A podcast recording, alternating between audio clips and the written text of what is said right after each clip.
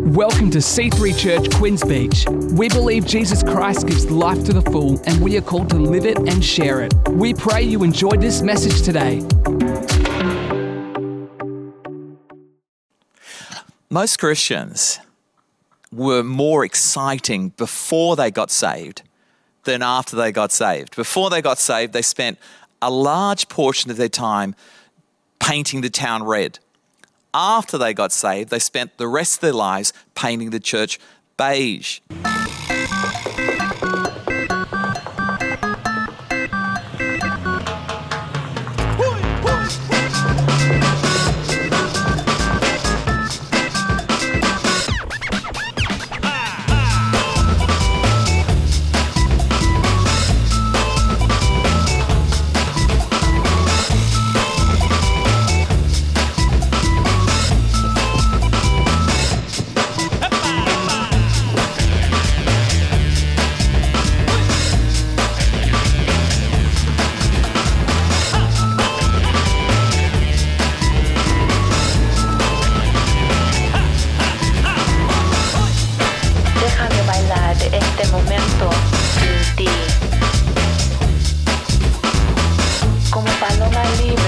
Let me just pause to say hello to Jason and Em, and also their faithful team, Ben and Karen, Nicola and Steve, Joel and Michaela, Matt and Susie, Danielle and Ryan, Derek and Genevieve, and my favourite, Cherie, who is just, you know, Mrs. Fabulous and also Mrs. The Best Is Yet to Come.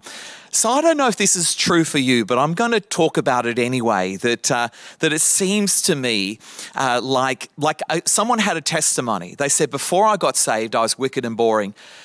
Now I want to thank Jesus, I'm no longer wicked.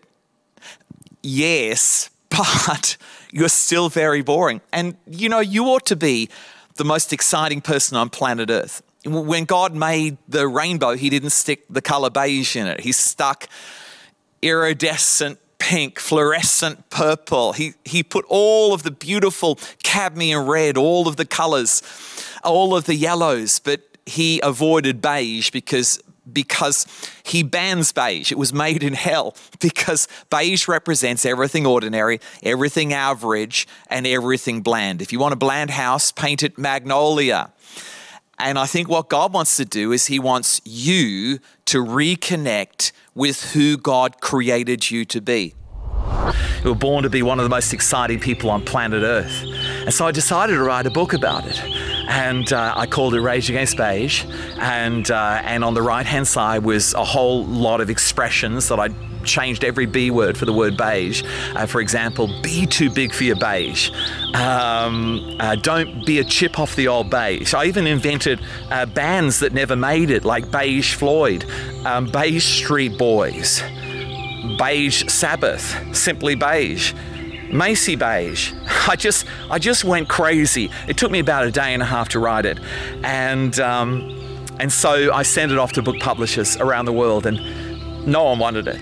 And secretly, my PA sent it to IKEA UK. And I was sitting in Starbucks one Saturday, and I get a phone call from Peter from IKEA UK. And I thought it was a friend of mine putting on a Swedish accent, but he knew too much. And so he said, listen, I absolutely love the book. He said, how much do you want for it? And I said, I wouldn't have a clue, Peter. I said, have you got a ballpark figure? And he said, and I convert it to Canadian. He said, yeah, how does $80,000 sound? Well, after fainting and the barista getting me back off the floor, I said to Peter, I'll phone you back. And so I rang the source of power and authority in my life, my wife, and she said, Dave, you look stupid so far. And she's thinking hot tubs, she's thinking 10 trips to the Caribbean, a trip to Alaska. She's thinking all kinds of things, including diamond rings. And she said, go for $100,000. And so I rang him back. I said, Peter, I said, I'll do it for £100,000. And he said, Dave, our budget only goes up to $80,000. And I said, Pete, it'll be a huge sacrifice for me, but you've got yourself a deal.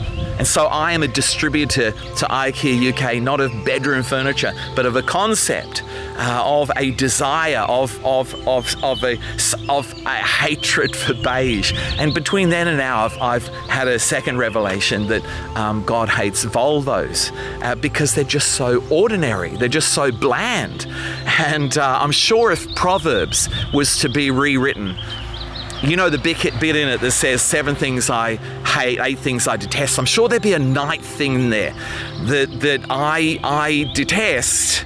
People that drive beige Volvos. Like, nobody should ever be seen driving a beige Volvo. You know, one of my favorite films is called Bruce Almighty, and in it, Bruce, Jim Carrey, gets the powers of God for a week or so. And he's able to fall in love. He's able to lasso the moon, draw it closer for a romantic moment between him and Jennifer Aniston. But it all went belly up, and eventually got run over by a truck. And he goes to heaven. Guess who's in heaven? Of all people, Morgan Freeman. And Morgan's God, and Bruce had the powers of God, but it's just Bruce, right? Bruce Almighty. And what God said to Bruce was that, because he used to be, you know, a small town reporter, and he wanted to be more important. So, you know, he then became the anchor man, and that's when life got crazy. And what God said to him is, hey, everybody's got a divine spark within them. And yours, Bruce, is to bring fun and laughter to the world around about you. And it was as if the penny dropped, that he realized that this was a part of his created purpose. And I want to say to every one of you, at See Through Hepburn Heights, that before God saved you, he created you. And your Christian life didn't exactly begin at salvation. Your Christian life began at creation. And if I'm going to talk about that, then I need to say to each one of you that there ought to be the DNA of heaven splattered along the pathway and the journey of life that you took. Even in your most evil days, there should still be some DNA from heaven in your life pre-salvation, to prove to you that the plans of God began at creation, and then they were substantiated, cleaned, released, freed, restored at salvation.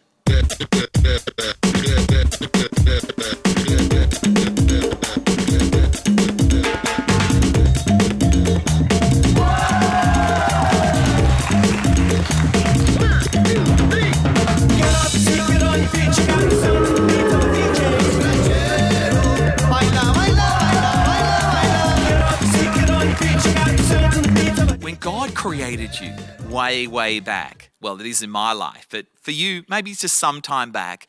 He created generally 4 personality types. He created cholerics, he created melancholics, he created sanguines, and he created phlegmatics. Let me just describe them to you and describe what actually happens at salvation. That with cholerics, they're the lion-spirited people. If they had a catchphrase, it would be, "Let's do it now." If they were a car, there'd be a racing green Porsche. And you know, a lot of people who are cholerics are bossy, but it's part of the gift that they've got. They love to round people up, love to create groups of people, love to encourage people. And you know, often life's pretty good. They're driving around in their racing green Porsche, and life's good. They've got a lot of people that admire them. They rise up as good leaders in primary school, in junior school, and then in secondary school. But often something happens, that underneath every gift is a default setting. For every person who's choleric, there's a default setting of being, let me say, a control freak. And it's often that control freakery that causes people that were meant to be in a relationship with you for life to suddenly shear off. And that's happened to some of you. And it's as if the windscreen has suddenly been cracked. And you know, that business you started with a partner that doesn't want to work with you anymore, suddenly the tires get slashed. And you know, a lot of cholerics end up meeting a Christian. And the Christian says, "Do you know about Jesus Christ? He is in control, so much so you don't need to be in control." And they encourage you to park up at the cross.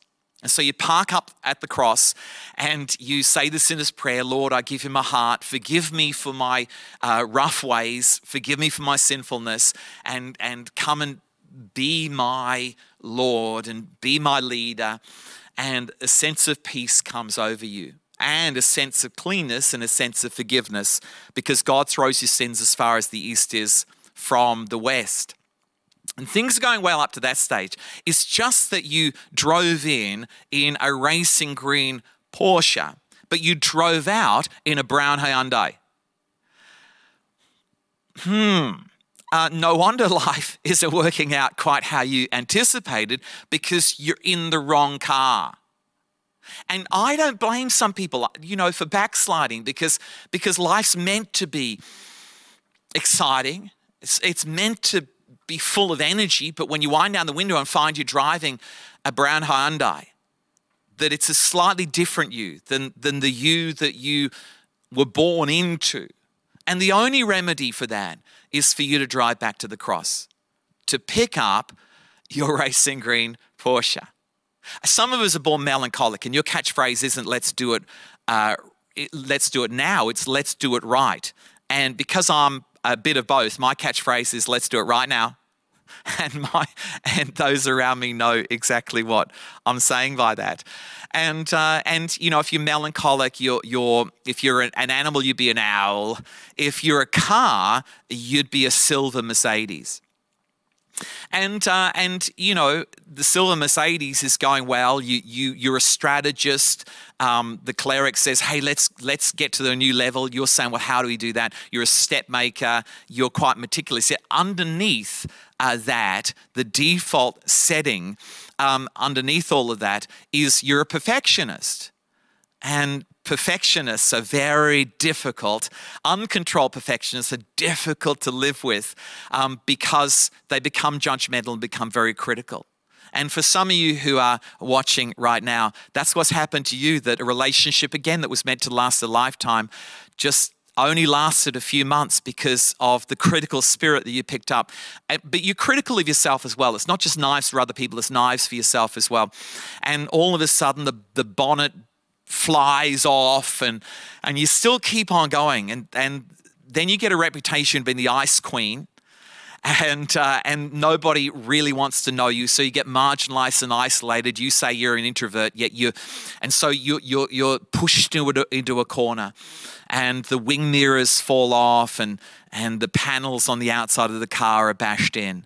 And then you met a Christian who told you about Jesus Christ. So you park in at the cross in your silver Mercedes that's totally wrecked, and you get a brand new heart. It's a new engine, and you get a brand new, God forgives you as far as the east is from the west, and he replaces perfectionism for excellence. Excellence is doing the best with what you've got, with who you are. Perfectionism's never reached. It curses the person who holds it. And it's a modern day societal disease. And everything's cool, right? The peace of God comes. You realize that God's expectations are less than your own expectations because of the grace of God. But here's the problem. You drove in a silver Mercedes. You drove out in a Daewoo.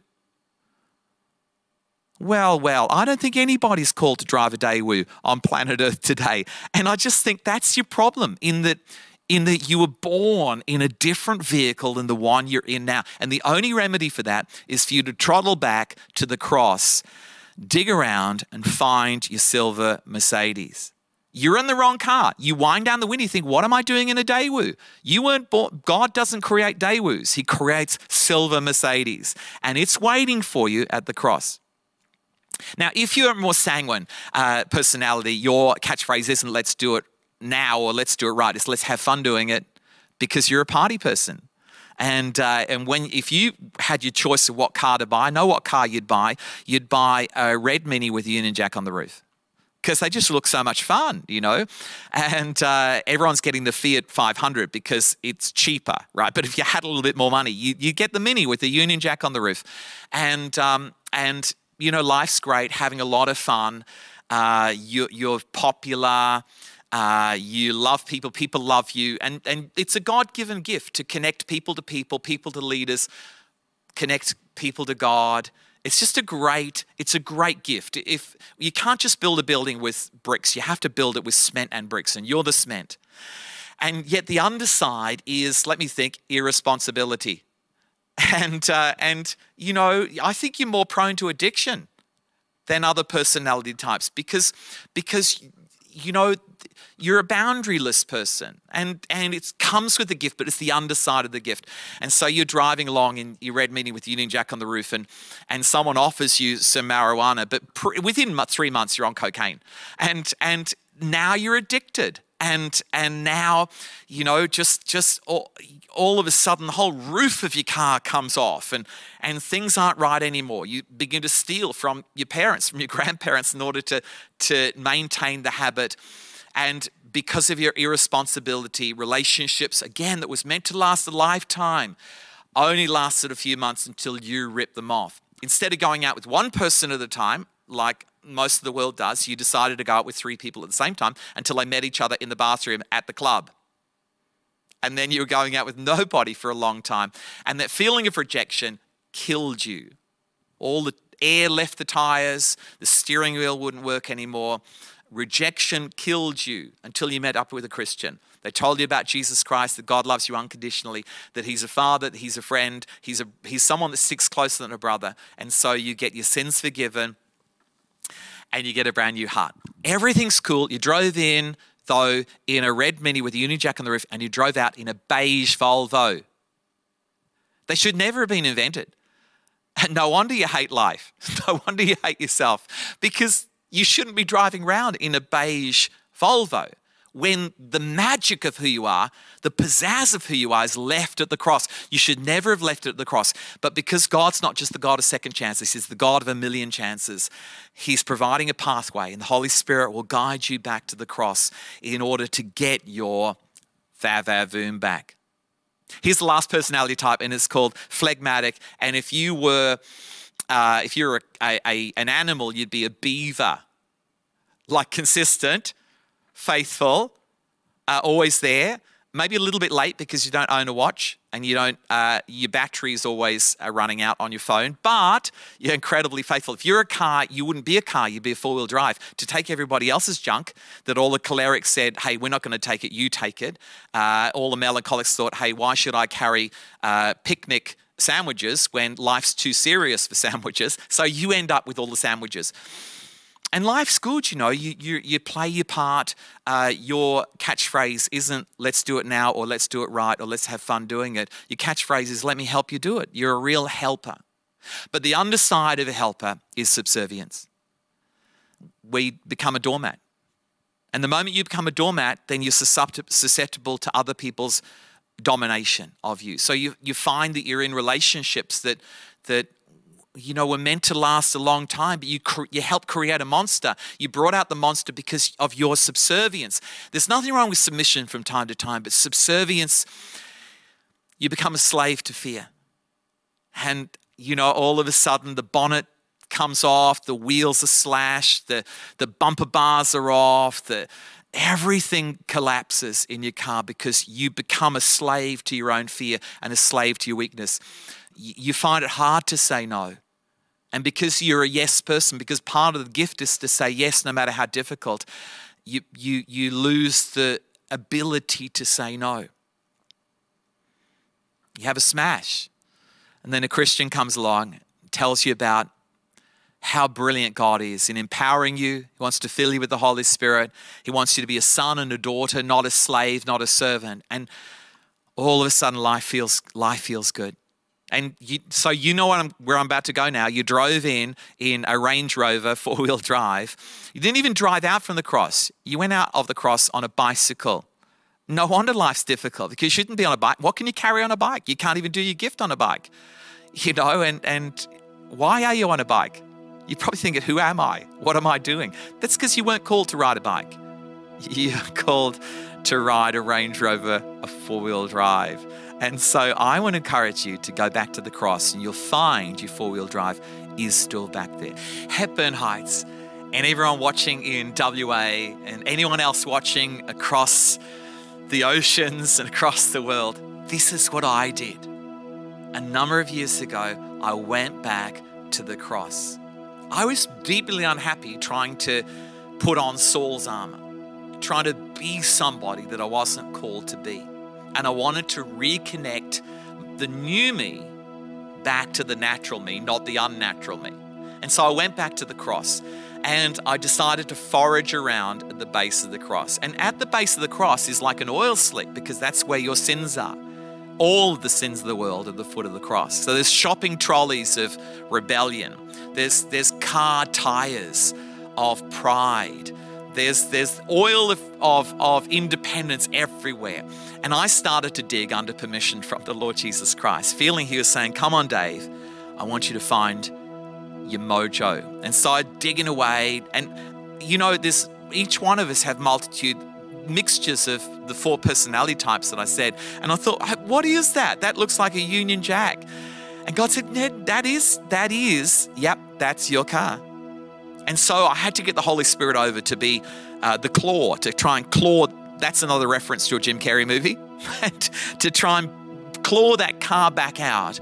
And it slid out because it was there held by Jesus Christ for that moment. And then the Holy Spirit said, back up the beige Volvo, Dave, and pop the bonnet, because inside the bonnet was a beautiful V8 engine. He exchanges an old, broken, decrepit heart for a brand new heart that's sparkling on 8 cylinders. And you can have a great heart, but be driving the wrong vehicle. And so he helped me unbolt it, put it in the Mini with the Union Jack on the roof, bolt it down, but the engine's too big. You know, we had to get some bungee cords to hold the bonnet down because the engine's too big. The power of God's unnatural for every person. It doesn't fit you and it's too big for you. That's why a lot of Christians deny the power of God. Think, how could God live within us? But he does. And for every one of you right now, you have a new heart. You've got a new heart. Well, if you haven't, then I'm going to pray a prayer at the end. But you've got a new heart. And what God wants to do is he wants to set that new heart in the you that God created. And once you mix the natural you with the new you, I want to say welcome to the greatest days of your life. People often say, Dave, were you born this way? And yes, I was, but I lost it. Firstly, under the spirit of fear, what other people would think about me. And secondly, under the spirit of religion, thinking that maybe God didn't really like the person that God created in the first place.